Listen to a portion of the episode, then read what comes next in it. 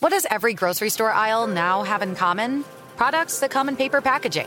And we don't just mean the obvious ones like cereal boxes and juice cartons. From beauty products to boxed water, there are more opportunities to go papertarian than ever before. So why should you? Because paper comes from a renewable resource and can be recycled up to 7 times. Simply put, it's the smart choice for the environment. And it turns out, the easiest choice for you. Learn more at howlifeunfolds.com/papertarian. Getting ready to take on spring? Make your first move with the reliable performance and power of Steel battery tools. From hedge trimmers and mowers to string trimmers and more, right now you can save $50 on select battery tool sets. Real Steel. Offer valid on select AK system sets through June 16, 2024. See participating retailer for details.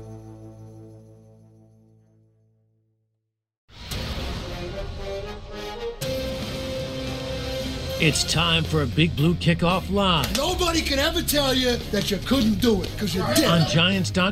You know what I saw? New York Giant pride. And the Giants mobile app. 17-14 is the final. 1 touchdown, we are world champions. Believe it, and it will happen. Part of the Giants Podcast Network. Let's go out there like a bunch of crazy dogs. That's some fun.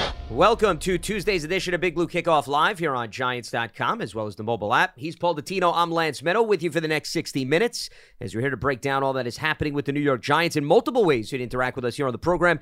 You give us a ring, option A, 201-939-4513. Option B, hit us up on Twitter, hashtag Giants Chat. And as a reminder, you can find the archive of this show and our entire podcast network on the Giants mobile app, podcast platforms everywhere, and at Giants.com/podcast. Did you tell them they could get a Skyrider too?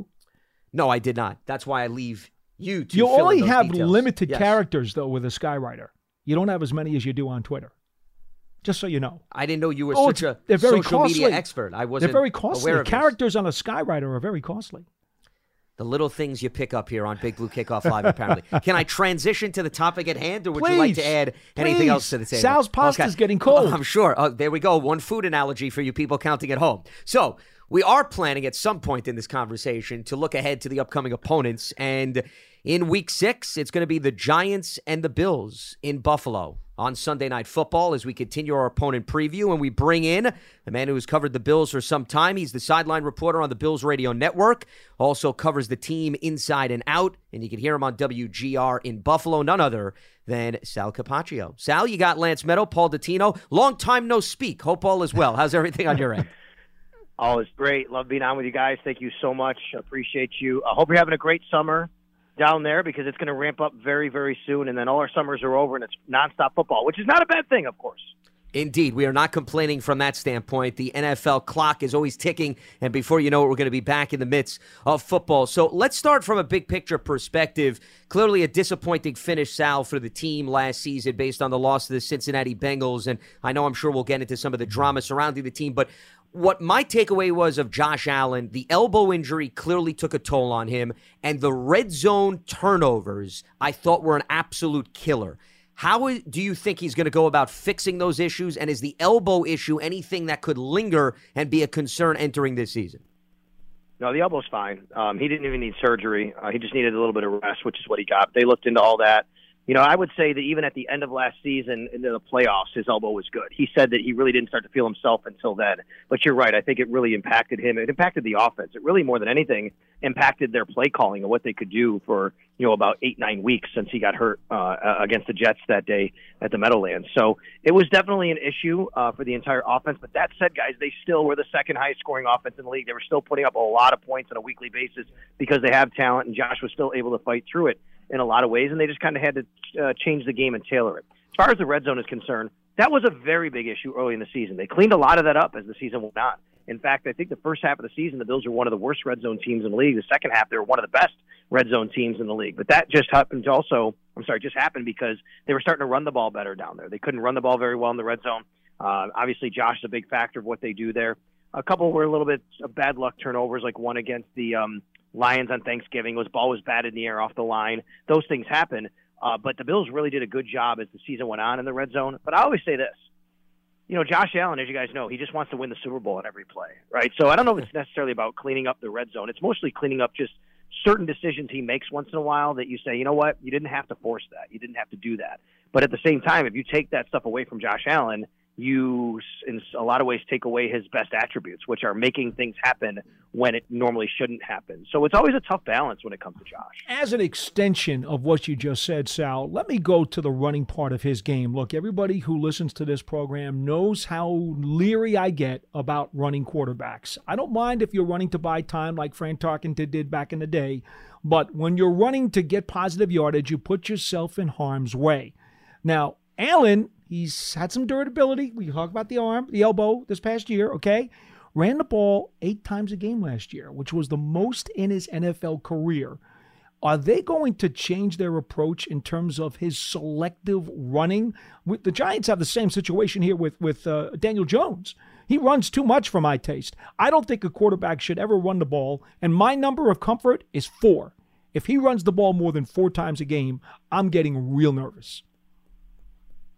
Well, this goes back, Paul, to what I said a little while ago. I think, how much do you want to take away from Josh Allen, which his best attributes are what makes him a league MVP candidate and one of the best QBs in the league, is his ability to get 3rd downs and shorts and 4th downs and shorts when you need it. I think, you know, calling run plays, you know, it's something they did dial back a little bit last year. But once Josh gets back there, if he sees something, he's going to take off. He's going to do it. To be quite honest, I think, you know, you have to have that sometimes. That's what makes him special. It's the best way to get the 1st down.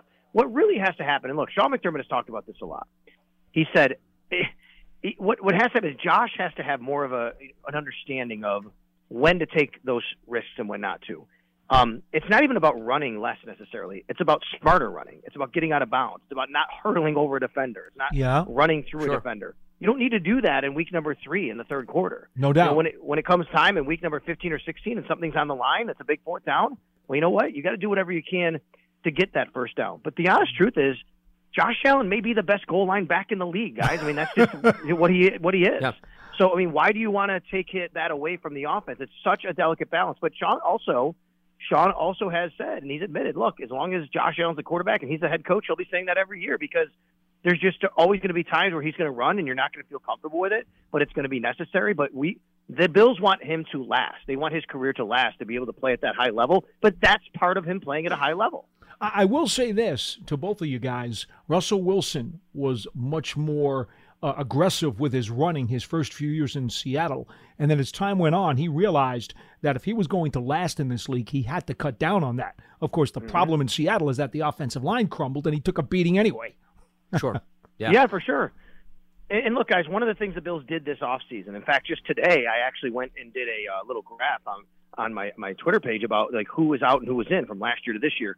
And one of the things that stands out is the turnover at offensive line. Now, not necessarily up front with the 5 starters, but depth. And what they did was they really kind of focused on getting more help for Josh up front so he doesn't have to be put in these situations. I think what happened last year as the season went on, Josh felt a little bit of pressure early and he took off, and that's where you get into the situations you were just talking about, where maybe if he can stay in the pocket an extra, you know, half second to a second, maybe he can dump it off, find someone to throw it to instead of feeling like he has to run. Well, Sal, let's transition and delve into that depth that you're referring to on the offensive line. They add Connor McGovern from the Cowboys. They brought in David Edwards from the Rams, and they drafted O'Cyrus Torrence in the 2nd round. I mean, I think those are the 3 most notable additions. If there's any spot on the offensive line that is open, it's left guard. Does McGovern come in and run with that? Is there somebody else in the mix? How do you see the dynamics of that playing out? Well, 2 of these 3 players will start. It'll be Connor McGovern, Ryan Bates, and O'Cyrus Torrence.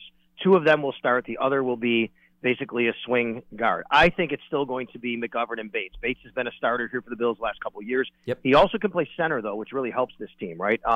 It's kind of the John Feliciano role here and in New York. As you guys know, he can kind of play both spots. The Bills like having these guys who can play up and down the line. Bates can also play tackle if you need him in a pinch. But the Bills don't love to rush offensive linemen into the starting lineup, rookies, if they don't have to. And if O'Cyrus Torrence can win that job, that would be great for him, but it might be an indictment more on one of the others. I can't see McGovern not starting, and after the money they gave him, they went out and targeted him in free agency. He was an early free agent signing. So I think McGovern starts, and I would think Bates does. They gave him a nice contract last year to match it when he was an RFA, and the Bears gave him an offer. And now he's in year 2 of that deal. But, you know, as a 2nd-round pick, O'Cyrus Torrence, he'll have some opportunity. But I see him more as probably a swing backup guy. And then they have Ike Butker, who's the other guy in that position, where I think they feel really good about what they have. And if Mitch Moore, something happens to him at center, who's a mainstay, but he's had concussions, you can move a guy like Ryan Bates to center and then slide one of those other guys to guard. Let's go to the running game, Sal. I know that James Cook showed some things during his rookie season. They bring in Damian Harris from the Patriots. Injuries kind of sidetracked him some last year, but a couple of years ago, he had over 900 yards rushing with the Patriots. Are we looking at a two-headed backfield here? You know, I think with the Bills, it's always a bit of a different caveat because they just don't run the ball as much as most teams with their running backs. We just talked about Josh, right? He's a big part of their running game. The Bills, they kind of go by committee. But I would say it this way, guys. You know, look at past history the last few years. Devin Singletary has been the Bills' lead back. However, that being said, as the Bills' lead back, he still was 30th in the NFL in carries last year, right? So the lead back in the Bills isn't really like a normal lead back. I think that's going to be James Cook this year. I think James Cook basically replaces Devin Singletary. He's going to be the lead back. He's going to get the majority carries, but now you have Damian Harris. You can lean on him. You can have him be a guy to put in certain situations. He's a tough runner. He's not the biggest, but he is tough. He's got a little bit of speed. We saw that in that wind Monday night game a couple of years ago, that 70-plus yard run in Buffalo that he had. So he's got some skill, and I do think the injury thing, you know, is something to be mindful of, right, that he's had some injuries, so you don't want that to happen. I'll give you a great stat on James Cook. It's pretty amazing. I don't think people realize this. James Cook only had 89 carries last year. He started to get the ball more. To qualify for, like, lead leaderboards, you need 100 carries. He was 11 shy. However, if he had maintained the same pace for those 11 carries, he would have led the entire NFL for all running backs in yards per carry. He had a 5.7 yards per carry.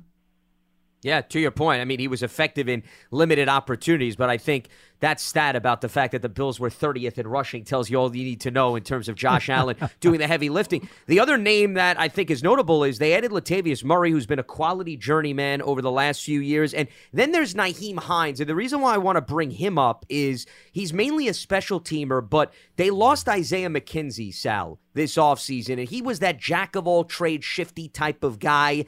How do they go about replacing him, and do you see maybe Hines' role expanding because he can be also a guy that catches the ball out of the backfield and do things after that catch? I think right now Naheem Hines is really primarily just going to be a punt returner, kick returner. I think that's going to be his role. The guy that I think is going to replace Naheem Hines in that role is Deonte Harty. They went out and signed him from the New Orleans Saints. This is a guy that can play in the slot. He can play a little bit outside. He could be a punt returner, kick returner, but you don't need him with Naheem Hines on this team. I think you're going to see this guy playing that role and taking on different roles throughout the offense. They also signed Trent Sherfield, that wide receiver, who is mostly an outside guy, but he can play a little bit inside. But I think that's going to alleviate some of those issues they had with trying to fit guys in certain places to do different things for the offense, because now I think they do have a little bit more of those options. But, yeah, you'll see Naheem Hines probably here and there on the offense, run some plays. Maybe it's some specially designed plays for him, but I think mostly Naheem Hines is going to be the punt and kick return. I think Deonte Harty is going to be more of that gadget guy, but that said, to me, he'll probably get even more time than McKenzie. And McKenzie, we all love Isaiah here. He's a great, great guy, and it's sad to lose him from the organization for what he meant, but he never took hold of that slot receiver role last year, and it was really his for the taking, and it just never happened. So we'll see where that goes, and then you have Khalil Shakir, who'll be squarely in the mix for that as well. Sal, we have buried the soap opera story and decided to put it all the way into the middle of our conversation. Stefon Diggs, where does that situation stand now in terms of his attitude? Is he still unhappy with his role? Are there any rumblings up there that make you concerned?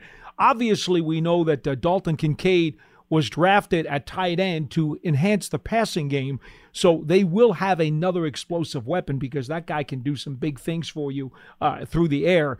Where does this all shake out? Well, first let me say we don't know if he's unhappy with his role. I don't even know if that's the case. Nobody knows what he's unhappy about, Paul, to be honest with you. Like, this has never come out. There's been a lot of sourcing and reporting and 3 degrees of separation, but I'm right here, boots on the ground. I will tell you, nobody in the Buffalo media who's closest to it really has a handle on what is Stefon Diggs upset about. No one knows. It could be a number of things. It could be one thing. Josh Allen said it's non-football related. What does that mean? I'm not really sure. There's rumors that – right. There's rumors that he's upset that Chad Hall left as a wide receivers coach, or that he's not involved in the play calling or game planning. And then Tim Graham of The Athletic reported it has nothing to do with Ken Dorsey. So I'm not going to sit here and say he's upset with his role. I don't know if he is. I don't think he is. I think here's what it comes down to for me. From the 30,000 foot view of what I can see is going on, Stefon Diggs, let it be no mistake, he is an amazing competitor. This guy wants to win in the worst possible way all the time. I think sometimes that just manifests itself in the wrong way, and because he's doing certain things to get to that level, maybe if he doesn't see that everybody else is doing the exact same way as him, that he feels not everybody's trying to win at the same level as him, which is unfair, right? I mean, because everybody prepares differently. Everybody gets ready differently. I think it's born out of that. It seems to me like last year there were some struggles at the offense. Second half of the year they were still scoring points, but they weren't. It wasn't really in sync. And then you get to that Cincinnati game. There's a long drive where the Bills end on downs. He really gets hardly targeted. There's a fourth down, a real key fourth down. He doesn't get the ball thrown to him. That's when you see him demonstrative on the sidelines. I think all that just added up to him saying, basically, I need to be the guy. I'm out here. I'm trying to win. I'm working. I'm better than my guy. And that's fine. There's nothing wrong with that. But that has to man itself in the proper way. And that just didn't happen during OTA's minicamp. And he showed up, and then he left. And then there was confusion, and Sean McDermott didn't say he was excused, but the next day said he was excused. So nobody's really sure exactly what happened and what went down. But to get to the point of going forward, McDermott also said the issue is resolved. That's fine. The issue can be resolved. I think the question is, what's going to happen, and is it resolved? If we get to week 2 or 3, the Bills lose a game and Stefon Diggs isn't targeted or something's going on. Like, we don't know. That's why this is a bit of a story still, because Stefon Diggs has not told us anything and hasn't spoken to the media about what actually is bothering him. Plus, you look at his numbers last season, and I know they dropped off, to your point, Sal, later this season, but he led the team in targets, receiving yards, and receptions by a lopsided number. I mean, nobody was even in the territory of him, though, as Paul mentioned, they do draft Dalton Kincaid, and let's face it, he's a receiver in a tight end's body. Right. And right. I think the narrative, Sal, surrounding last season, here's where I'm curious your perspective, that Gabe Davis, is his numbers improved from the previous season, but it just felt like he wasn't as much of an X factor as he was in that Chiefs playoff game 2 years prior. How fair is that? And where do you see the number 2 or the number 3 guy coming from? Is it going to be Knox and Kincaid, or do you expect Davis to truly bounce back and he'll be that true number 2 guy behind Diggs? He's a really polarizing guy here right now, Gabe Davis, because there's so many really great things he's done. And that obviously that Chiefs playoff game you referenced is one of them. And he still had over 800 yards receiving last year. Now that's not incredible numbers, but it's still good. And, you know, he missed a game, and he was dealing with an ankle injury all year. He's also, by the way, 2 years in a row now, including this offseason, he's won the Iron Bill Award given to the Bills player by the coaching staff who works the hardest in the offseason. This guy has Bills DNA written all over him and what he represents. But, yeah, you'd like more production out of your number 2 wide receiver in this offense. I think what's going to happen here is, I think by bringing in Trent Sherfield, they're going to take a little bit of pressure off Gabe. Gabe never leaves the field, by the way. He's also their best blocker as a wide receiver, but Trent Sherfield's a good blocker. And I think by bringing him in, you'll allow Gabe to do a little bit more of the wide receiver stuff than having to do the all-encompassing stuff. Now, Gabe also, his average depth of target, I think, led the league the last 2 years. He's running the longest routes.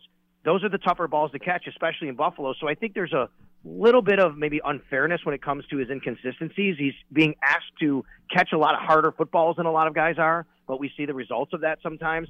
I do think that Dalton Kincaid, however, is going to have a really big role in this offense. And because the Bills, you know, like to spread it out and they're going to throw the ball with Josh Allen, they're all going to be on the field. Stefon Diggs and Gabe Davis are going to be on the outside. Dalton Kincaid's going to be in the slot. He essentially becomes your Cole Beasley replacement. Instead of having a 5'10", 175-pounder, though, there, you're going to have a 6'3", 235-pounder there, right? I mean, that's really what you're doing at the Bills slot. So at the end of the day, if you were to ask me to predict, like, number of targets, I wouldn't be surprised if Dalton Kincaid or whoever slot guy total, if you took all the slot targets, adds up to more than Gabe Davis. But I do think Gabe Davis is still a very big part of the offense. And look, guys, he's going into a contract year. I've made predictions. I think the Bills would love to keep him and extend him. But, man, the money might be tough here with a guy that hasn't truly been a true big numbers number 2 guy, but you love a lot. Like, how do you pay him what the going rate is? If it's upwards of $15, $16 million a year, that's going to be tough, but I know the Bills would love to keep him.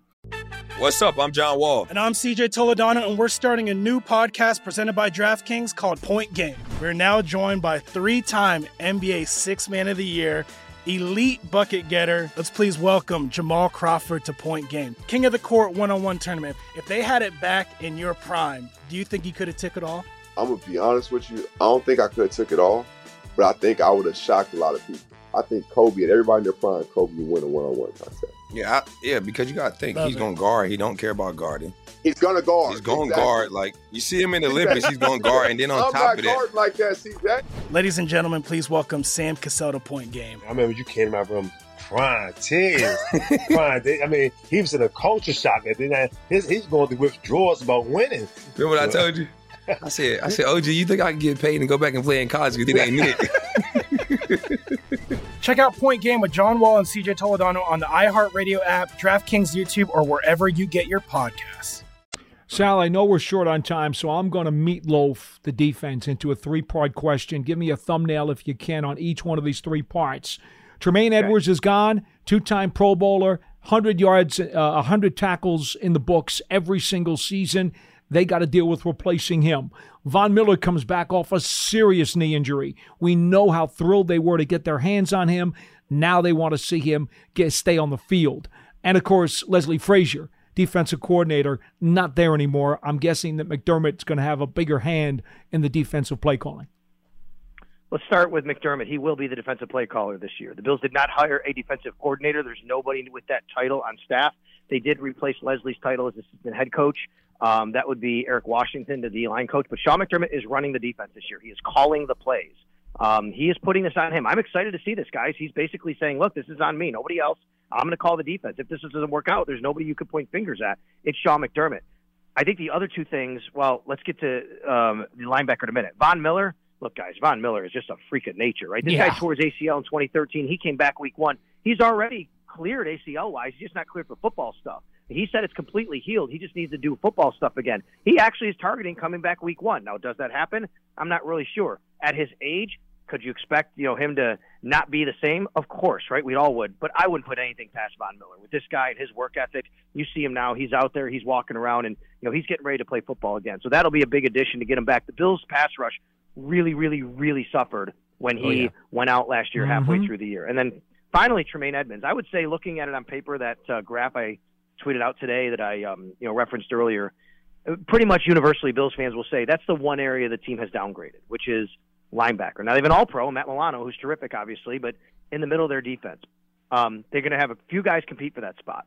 Dorian Williams, who they drafted, Terrell Bernard, they drafted last year, and Tyrell Dodson, who's been around for a few years and has started there here and there in spot duty. Bail Inspector as well. But that being said, this is where the Leslie Frazier, Sean McDermott thing comes in, Paul and guys, which is, I think, we may see a different kind of defense from the Bills. I'm not really sure. It's really interesting to me. They signed Taylor Rapp, a safety who could play all three levels. They're not going with a true middle linebacker who's a plugger. They're going with a lot of guys who are really good matchup guys, and that term has been used a lot. I'm really interested how this looks. Are they going to play more three safety look? Are they going to take – the Bills are naturally a nickel team. Are they going to take Taron Johnson off the field and use three linebackers but all athletic linebackers a little more? That's where I think it's going to be really interesting to see how they replace Tremaine.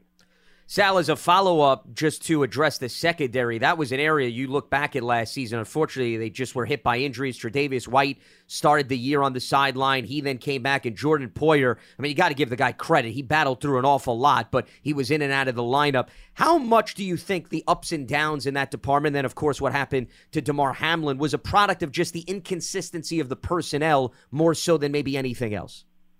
Lance, I think that the number one area the Bills upgraded this offseason is health. The Bills were the most healthy team in the league for probably 2 or 3 years, and then last year it was not the case.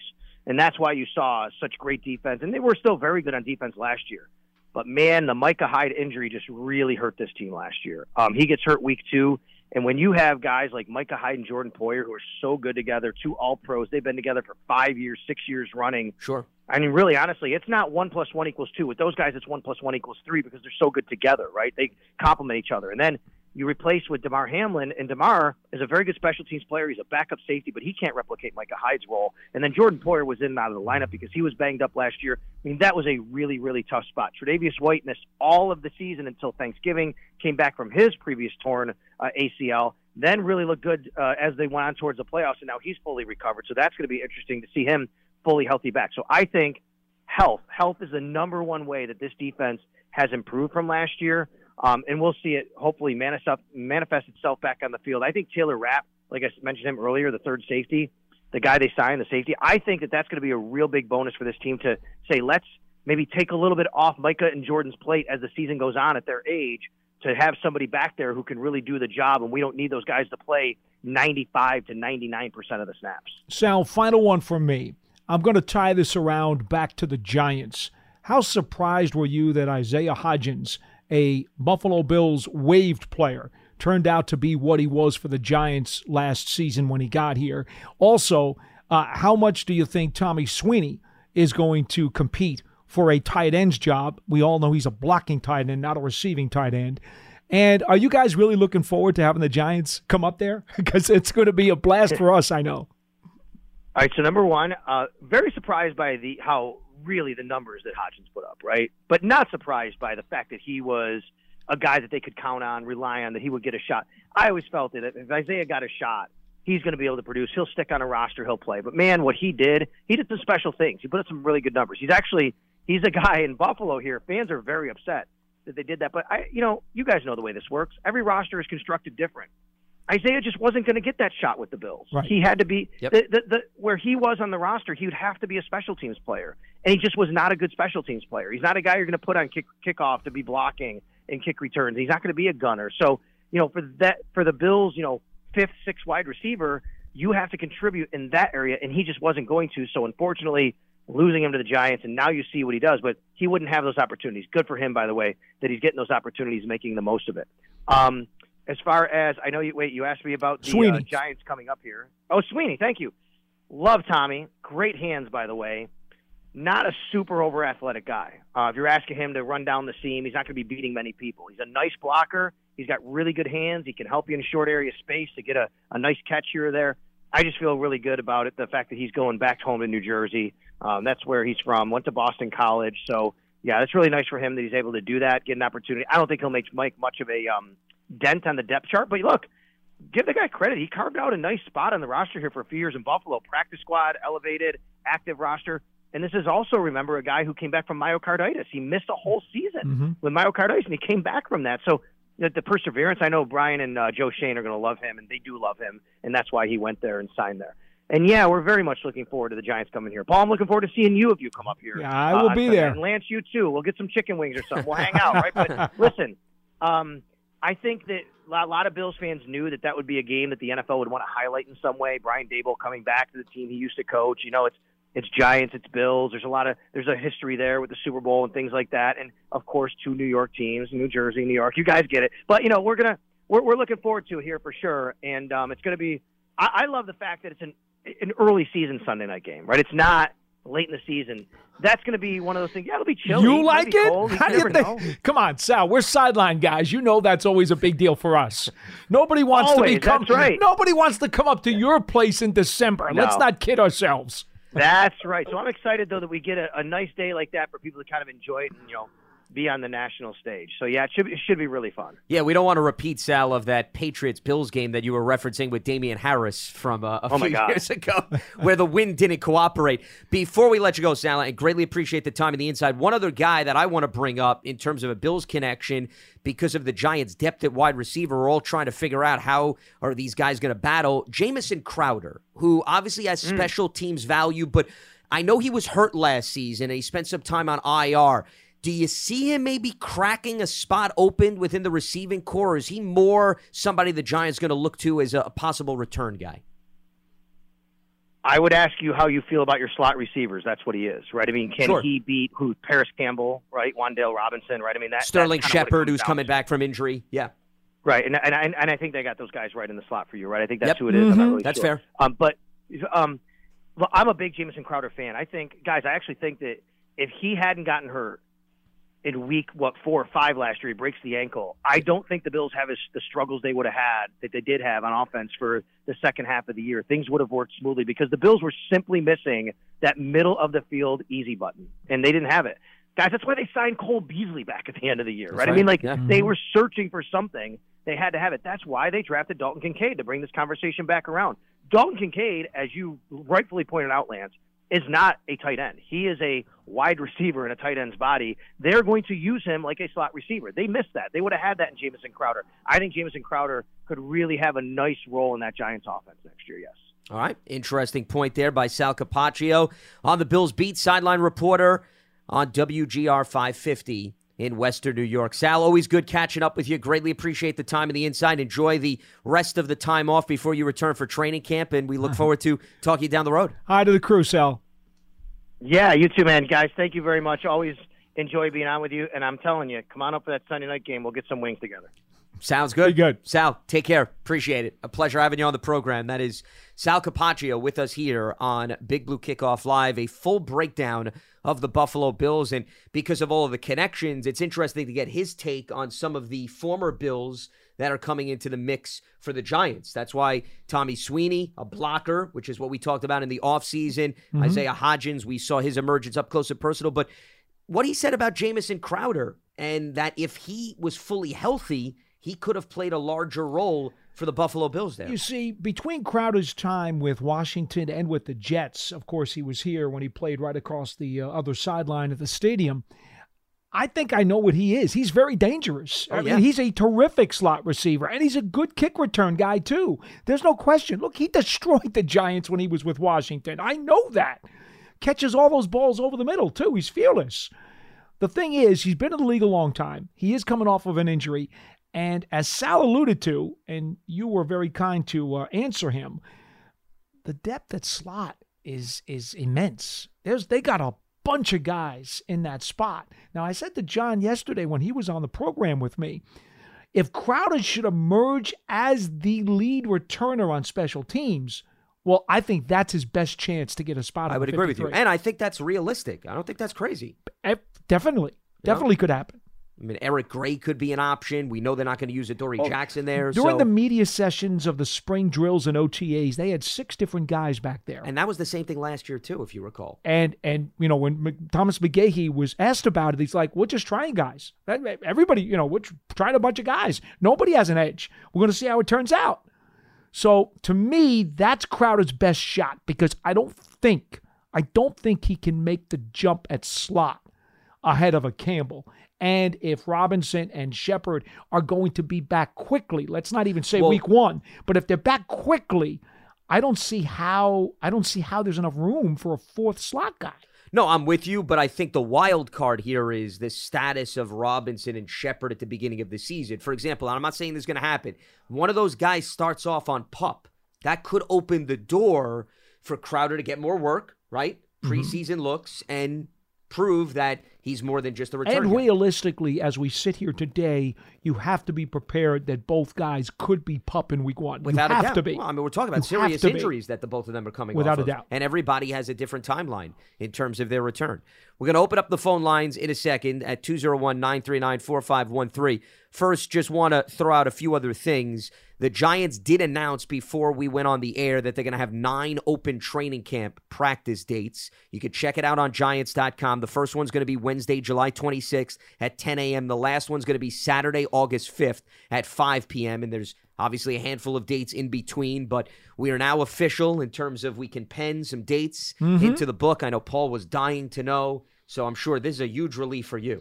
Well, the NFL instituted a new rule this year. And you'll remember, Lance, there used to be a rule that you could not open training camp practice more than 15 days before your preseason kickoff. Well, that's no longer the case.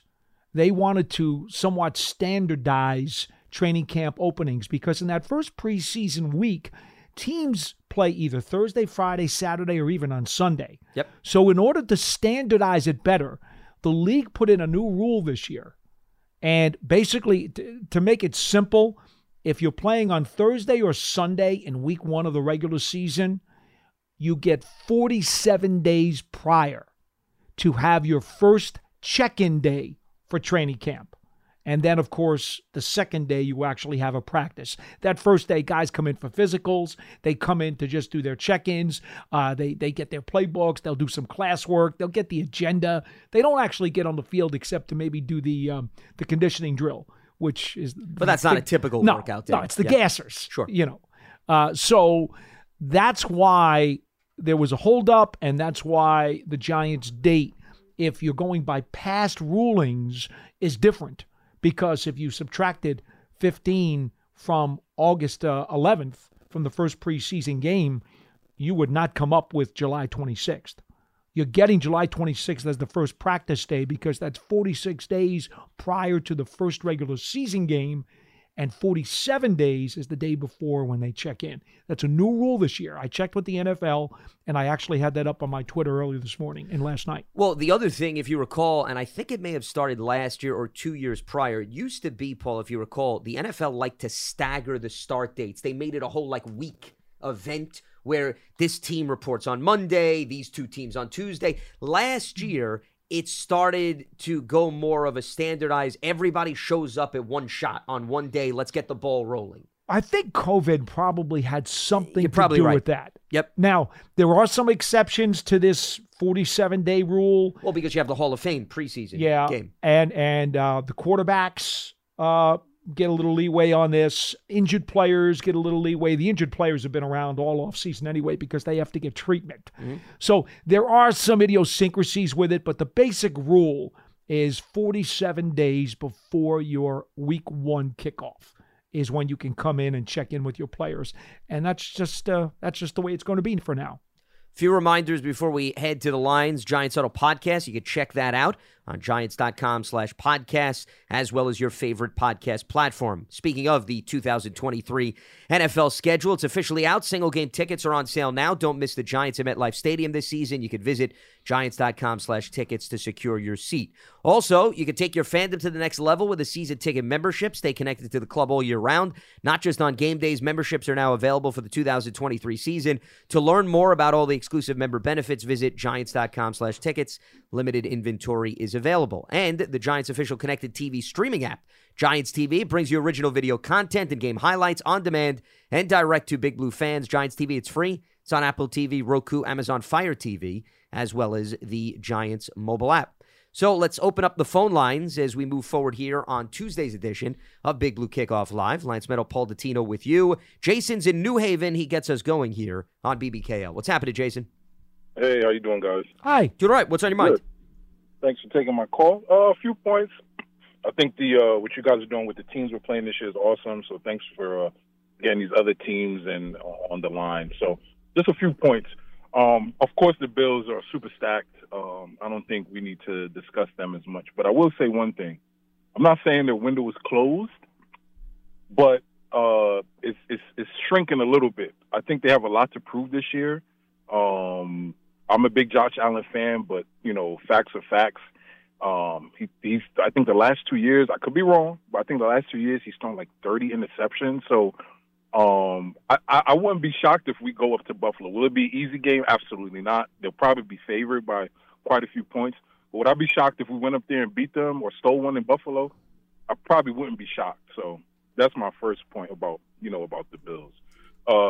Second point, are you guys surprised we haven't brought Fabian Moreau back? I know we have a pretty young cornerback room, but I thought he played pretty well last year. I'm surprised they never brought him back. I don't know if you guys feel different or the same as I do as far as Fabian Moreau, but I didn't know how you guys felt about it. I don't know if you want to answer that or you want me to just continue. Well, do you want to tackle that, Paul, real quick? I will only say this. They've got a host of young, talented players who they really believe in, and they think it's time to see what they can do. They want those guys to prove themselves and to earn a spot and try to develop into something that they think is going to be here for a while. You know, Moreau, honestly, he was what you could call a placeholder. Last year, out of desperation, They needed a placeholder to give them a chance to compete. What Parcells used to call hold the fort guys, if that makes any sense to you. That's what Bill used to call that kind of player, hold the fort guy. He's a guy who, you know, he's not going to hurt you. You can compete with him, but he's really not in the long-term plans. He's a hold the fort guy. Yeah, I think they want to give this youth movement as much of an opportunity to grow. You know, they drafted Deonte Banks in the first round, Cordell Flott, who was in and out of the lineup from injuries. Darnay Holmes is still relatively young. I think it's now time to see what these guys have to offer. Now, in the event, Jason, somebody gets hurt and you need reinforcements and you know he knows the system, it's possible you could bring him in for that. But I think going into the season, assuming everybody's fully healthy, they want to give these young guys the snaps and they want to see what they can do and the chemistry that they can grow into. Absolutely. Okay. I have one more point, two questions. I'll take your answers off the air so you get other callers. the first question or the first statement I will make, and I'm sure you guys know. I know, Paulie, you're not a big fan, and you could tell me if I'm wrong. I don't want to speak for you, but from listening to you for the last few years, I know it seems like you're not a big fan of running quarterbacks. Would I be wrong in saying that? I prefer my quarterbacks to run to buy time and to be very selective if they're going to try to run forward and gain yardage. That's really the most accurate way to describe how I feel about those guys. Okay. All right. So I'm just thinking today, and you guys know, in today's NFL, these edge rushers, linebackers, they're so fast. I think you kind of have to have a quarter. I think the days of Phillip Rivers and Eli, where you could just stand back in the pocket, I just don't think that's today's NFL. I think you need somebody at least that could maneuver in the pocket or even better run. So that was my first point. The last two questions. I didn't hear yesterday's show, so I don't know if you guys talked about it or not, so forgive me. How many – I think the depth at cornerback, receiver, and interior D-line this year is going to be very fierce, which I'm excited about. Mm-hmm. We haven't had that in a while. So the first question is, how many receivers and how many quarterbacks do you guys think are going to make the 53? And the next question is, edge rusher that I looked into that I just found out is a pass rusher who I think has been very productive in his career is Robert Quinn. I've been a big fan of his since his days in the Rams. He was in Chicago. He was in Philly. I think he may be another interesting – Dallas. I think he may be another interesting pass rusher who maybe we can – you know, I'm sure they want to give the young guys a chance to show what they could do in the training camp, but I wouldn't be – you know, I know people have talked about Ngakoue and Justin Houston and those guys, but Robert Quinn is a very good pass rusher. I wouldn't mind him as a third pass rusher. So those two questions, and I'll take it off the air. All right, Jason. Appreciate the phone call. One other thing I also wanted to throw out there, yes, Josh Allen did have 29 interceptions in the last two seasons. In fairness, though, he threw for 71 touchdowns. That's not a bad ratio. You got to take that into consideration, right? You know, if we're talking about a guy that has 20 touchdowns and 15 interceptions, I understand there's room for criticism. 71 touchdowns, I'll take 29 interceptions. Pretty good ratio. But go ahead if you want to answer at least the first part of that. Well, in terms of the pass rusher situation, I do think that it's another young developing crew. They're interested to find out, obviously, Thibodeau and Ojolari, if they can stay on the field. And if both guys can take it up a notch, they believe that Tamon Fox has something to offer, and I understand why. He showed flashes last year. They think that this O'Shane Ximines, you know what? He had some good moments under Wink Martindale's system. Maybe Wink found the key to getting some more out of him. And I know he's thrilled to be back. So, now, look, Robert Quinn has a very, very respectable resume. My God. Well, he's set the Bears single season. He's had a number of great seasons over his career. And even at his age, you know, maybe he can bring something to somebody's table. But I think the Giants are much more interested in being younger right now, to be frank with you. Yeah, I think it's a similar response to the question about Fabian Moreau at corner. Is Quinn going to break open the piggy bank? No. I don't think he will. I mean, he's 33 years old. If there's an opportunity that he finds to be attractive, perhaps, you know, he could join a team at the beginning of training camp. He could even join a team midseason. I wouldn't be surprised. Remember, he split last year between the Bears and the Eagles. Mm-hmm. And if you think about it, the Eagles made it all the way to the Super Bowl. Do you recall a Robert Quinn play? No, I can't. No. I can't think of a play where I would say, I do not. Wow, Robert Quinn came through. That's not to say that he's not useful, but he almost became an afterthought in Philadelphia, and they were stacking up on guys left and right there. He's also, at this point in his career, very one-dimensional. You know, and I think Wink is also emphasizing guys who can do a variety of things. Robert Quinn right now is pretty much a one-trick pony, I think. Well, and once again, I've been on the record saying I think there's a lot of value to a third pass rusher, and I think Quinn could be that complementary guy, but I think the Giants are probably better off saying, let's see what Ximines could do coming off injury. Let's see what Tamon Fox could do. Let's evaluate these guys. You get a quarter into the season, Paul, he's still out there. You're not content with some of the young guys? Maybe. I don't think there's any problem bringing it in. But we're so early in the game right now, I don't know if you need to bring in a veteran off the street to take away snaps and opportunities to evaluate some of these younger guys. Look at it this way. If you're going to consider bringing in a third edge rusher, and he's got a long-term resume, I should say, it's not necessary that you bring him in now because he would be in on limited snaps. He would come in with one purpose in mind, and that is to work his edge. He doesn't necessarily need a ton of coaching up. Robert Quinn is the kind of veteran who, honest to God, he's going to wind up coming in late into training camp if he signs with anybody before the season or comes in after week 1 when his one-year contract is not guaranteed. Which is key. Okay, or winds up waiting for the best opportunity that he sees fit and sits out even the first month of the season. Robert Quinn is not the kind of player, I don't think, who's going to be anxious to sign right now at the end of June. No, I'm completely with you. Plus, I think those veterans, if you gave them the choice, they have no interest showing up for training camp, especially how many training camps he's been through and done that. With respect to wide receivers, and I think cornerbacks was the question, right, about how many you're going to keep. Just to give you an idea, this was the announcement of the 53-man roster last season. But remember, it changes 100 different times. But I just want to give you an idea. They wound up keeping, wide receiver-wise, they actually kept 7, but then it changed. Right. I think 6 is a realistic target this year, okay? DBs, they combined, as far as cornerbacks is concerned, let's see, they kept Cordell Flott, Darnay Holmes, Adoree Jackson. Would you consider Julian Love a part of the corners, or are you considering more a safety? He was just curious. Okay, no, because he's sort of interchangeable. Let's not include him there. Okay, so that leaves it at 3.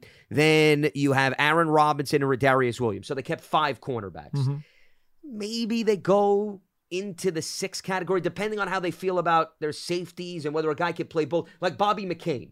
Bobby McCain is safety/corner. Maybe only keep 5. Maybe Nick McLeod is in the same boat. Nick McLeod, too, who's an interchangeable player because he's been moving to safety this offseason. Sure, that may change the number, but I think 5 at minimum, though, is not crazy. I think it was Len who made a comment on yesterday's program, and it was a really good one. If it was someone else, I apologize for not giving you credit.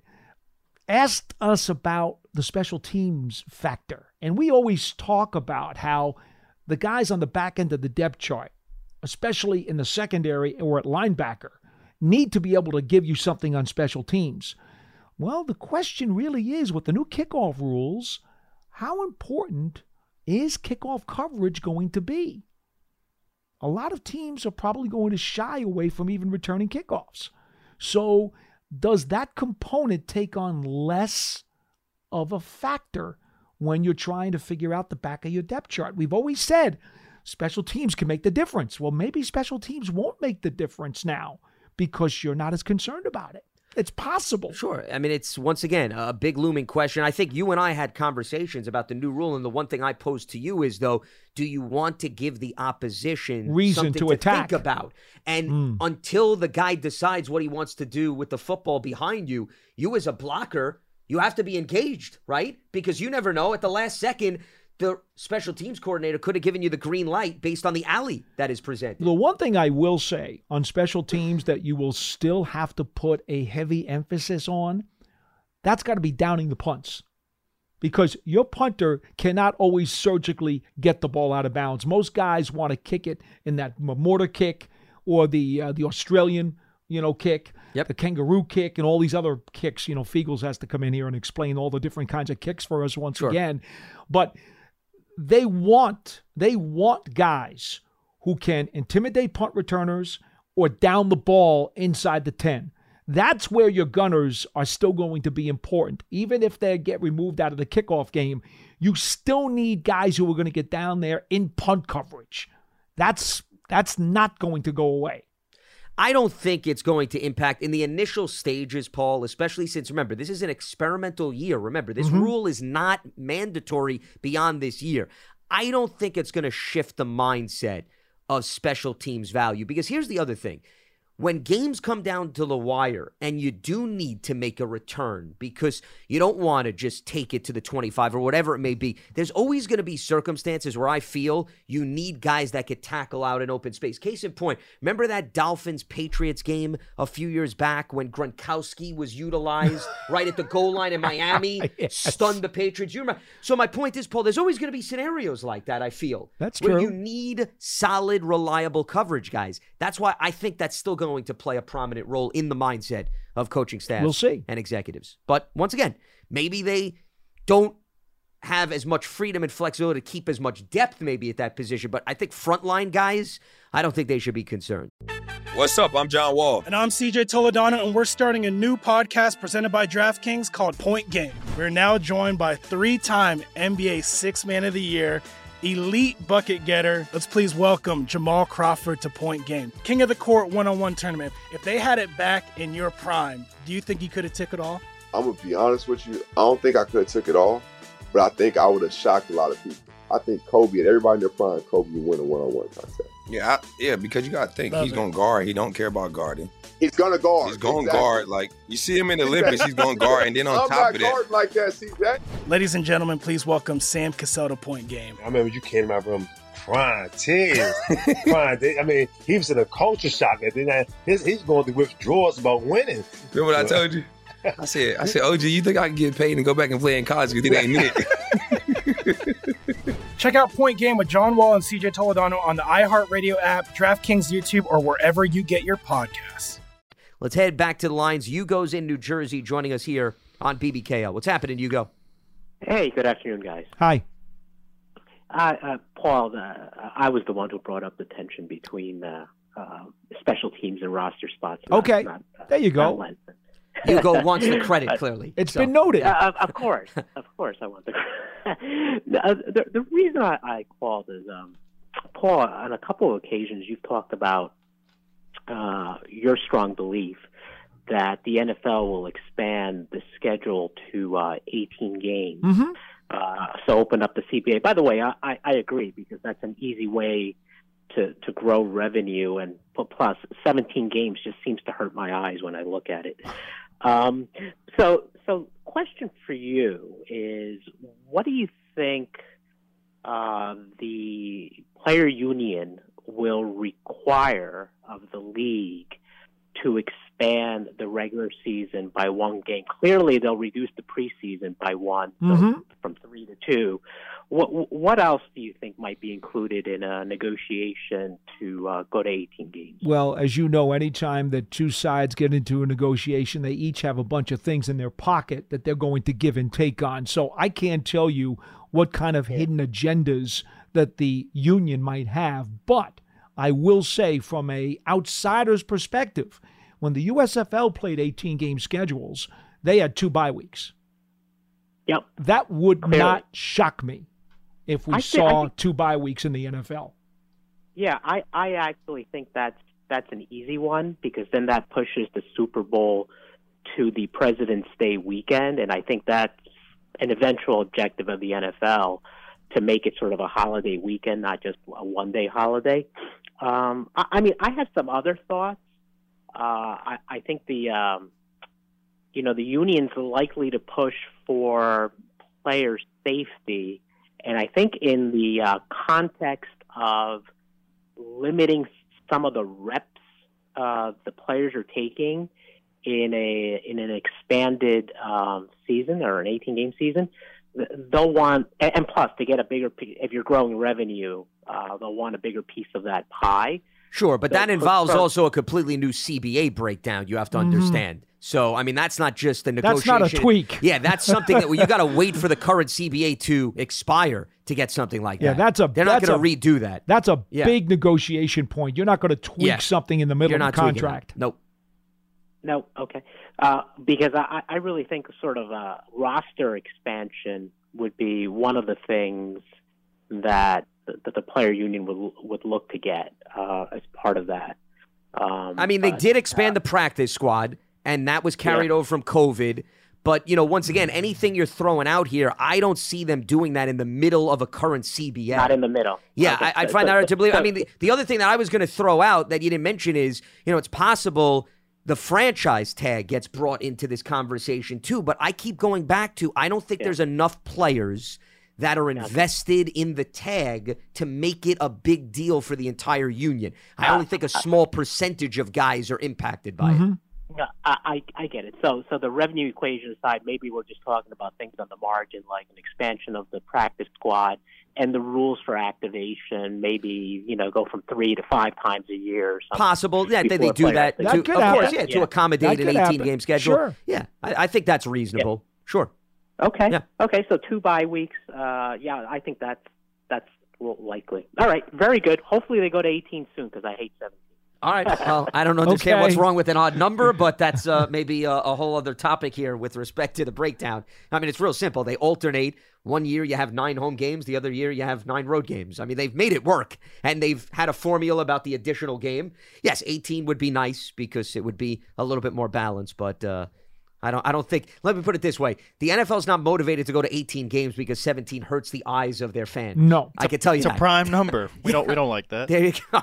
Well, something tells me as long as it holds up, okay, they will not be in a rush to do that. And, you know, I'd also be curious, just as a quick side note, and I know in the previous CBA, which is the one that's playing out right now, Paul, they had an addendum that they could expand to 17 games. That was already sort of negotiated. I don't know if something beyond that was put into this current CBA. The reason why I'm saying that is I don't know if they actually have to wait for a new CBA to come into play to even entertain 18, or they can actually hammer that out. I don't know the specifics of the language either, but I know there are a lot of people in the NFL who believe strongly that we'll see it in about 2 years. And I wouldn't go against that. I would think that would come to fruition sooner rather than later. I distinctly remember they had anticipated 17 games and they worked out the language. That is true. I just don't know how far beyond that is true. Correct the other stuff was put in. But time will tell. And yes, I think the writing's on the wall that phasing out the preseason, there's motivation, it seems, behind that. And by the way, as long as we're talking about rules, did you folks know that there's only one cut this year on the roster? Yep. It goes from 90 to 53 right before the first game of the season. Okay? There are no longer 1 or 2 or 3 cuts as there have been over the last 30 and 40 years. 75, then 53. No longer.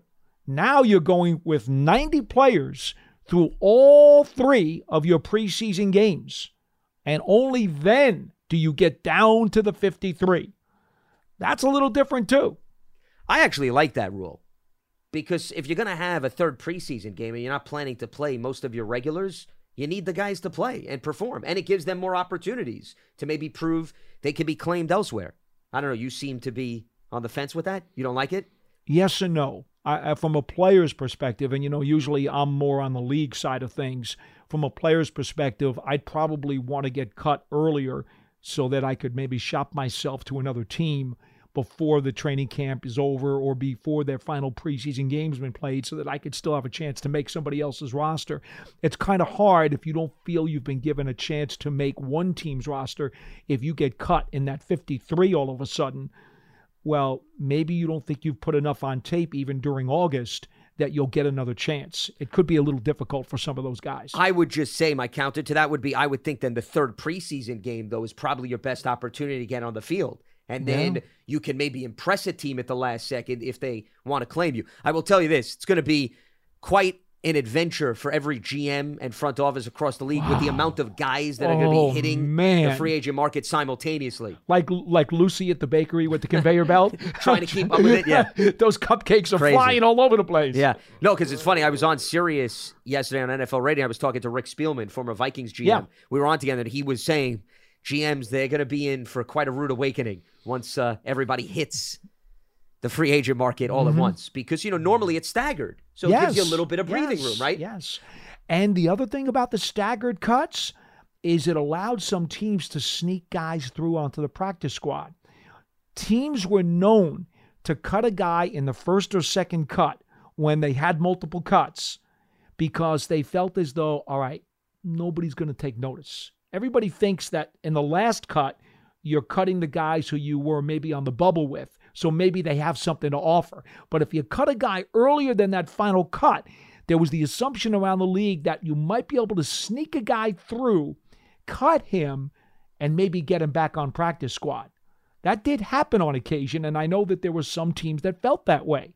Now there's no sneaking anybody, because you're holding on to your entire deal up until you're 53. Well, maybe you get lucky because so many guys are going to be out there that the one you're worried about getting attention. Get lost in the trees. Correct, exactly. It's possible that actually works out to your benefit. Could. Under those circumstances. That's why, you know, until we see it for the first time, it's hard to tell. But remember, teams also, they're going to have to go through the waiver wire system too. So that's why it changes things that I think maybe you can retain a player that you didn't anticipate? Because remember, they're still going to have to go in order with these hundreds and hundreds of players going out there. I know. Just something to keep in mind. All right, let's head to the phone lines, try to squeeze in one more before we wrap up shop. Wilson is in Roxbury, joining us here on Big Blue Kickoff Live. Speaking of adventures on the program, Wilson. My favorite two buddies. How are you guys? Hello. Well, right now we're okay. It depends on what you have to say. So no. Listen, I couldn't get to my over and unders last time because we got into the Saquon, and I saw you. Lance was gonna, reach through the phone line and strangle me, so I don't want to do that today. Okay. Well, we'll give you a limit. Okay, we're not going to listen to 10 over unders. So prioritize which ones you want to throw out here. No. Listen, five quickly over and under for you guys, real quick. Daniel Jones, 25 touchdown passes, over and under. Lance, what do you think? No, I thought you were going to give us yours. Yeah. We've already done ours. I'll give you mine. Okay. We've already done ours. Okay. Then Daniel Jones, 25 touchdown passes. I got over. I got two receivers over 1,000 yards, including tight ends. I got that over. I got the Giants defense top 10 under. I got the Giants offense top 10 offense over. I got over 10 wins, and the best one, I got the Giants making the playoffs. Okay. There you go. Yeah, we put Daniel Jones at 29.5 total touchdowns. That was our over-under, and we were split. 2 overs and 2 unders. But remember, that's total touchdowns. That's not just passing touchdowns from that standpoint. Hey, Lance, real quick before you hang up, you think he'll throw 25 touchdown passes? You think he would? He will? 25 touchdown passes? Yeah. No running. No running. Yeah, because, he had, 7 rushing touchdowns last season, right? 25 touchdown passes. You're essentially, asking him to about double production-wise from last season. I think he's going to be right around there is what I will say. I think it's going to be very close in that category. Yeah. What about you, Paulie? Yeah, I think he's going to be low 20s, 23, 24. I think 25 is going to be really close. Yeah. So he's not going over 25. Well, all right. Well, sorry to ruin your lunch. No, listen. If he goes over 25, you make a lot of money. Let me tell you what. Well, you may make it based on all of these over unders that you're investing in. It doesn't really matter as long as the Giants win games. Okay. Yeah, that's fine. I like to make some money. I got you. Paulie. Well, we understand. All right, Wilson. We'll let you go on that note. Appreciate the phone call. That gives us a taste of what he was dying to throw out the previous week when we had him on, and we won't revisit what was said earlier in that phone call. If you want to go back, you can listen to the archives. You got to remember, again, we're both assuming that Barkley will be here. He is still a huge, huge threat running the ball inside the red zone. You're talking about a threat for, that will impact perhaps potential passing opportunities too for Daniel Jones. That's my point. Yeah. That's my point. Barkley, to me, he's still a double-digit rushing touchdown guy when things are right. I said this last season, and this is what we'll finish up on when some individuals were thinking Daniel Jones is going to get into the 30-plus touchdown territory. Remember, Paul? Yes. Well, no, you chuckle now, but I remember, and I said Josh Allen is the lone example you could give me who doubled his passing touchdowns within one season. It does not happen. He had 10 touchdown passes in 2021. To expect that to have gone to 30, I thought was really living in fairy tale land. Okay, so he went to 15 last season. 15 to 25 is still a very significant jump. To get 10 more touchdown passes is a significant jump. He gets that. I think you have to be very content with that. To expect 15 to go to 31, 32, I would be very surprised if that happens. I agree. With that being said, that is going to wrap up Tuesday's edition of Big Blue Kickoff Live. We appreciate everybody tuning in. We'll continue our opponent preview series tomorrow. We will look ahead to the Arizona Cardinals, and we appreciate everybody tuning in. Today's episode, a reminder, is part of the Giants platforms everywhere and Giants.com/podcast. For Paul Dottino, I'm Lance Meadow. Stay locked to Giants.com for all the latest, and we'll speak to you on Wednesday right here on Big Blue Kickoff Live. Have a good one. Getting ready to take on spring? Make your first move with the reliable performance and power of Steel battery tools. From hedge trimmers and mowers to string trimmers and more, right now you can save $50 on select battery tool sets. Real Steel. Offer valid on select AK system sets through June 16, 2024. See participating retailer for details. If a new house is on your wish list in the next 5 years, grow your savings faster and experience your dreams with an Ohio Homebuyer Plus account from Kemba Financial Credit Union. A savings account specifically designed to save for a new home where you can earn 7% APY, a $500 matching bonus, and a $1,500 mortgage closing cost credit. Learn more at Kemba.org. Offer expires March 31st, 2025. APY equals annual percentage yield. Restrictions apply. NMLS 292230. Equal housing lender. Federally insured by NCUA.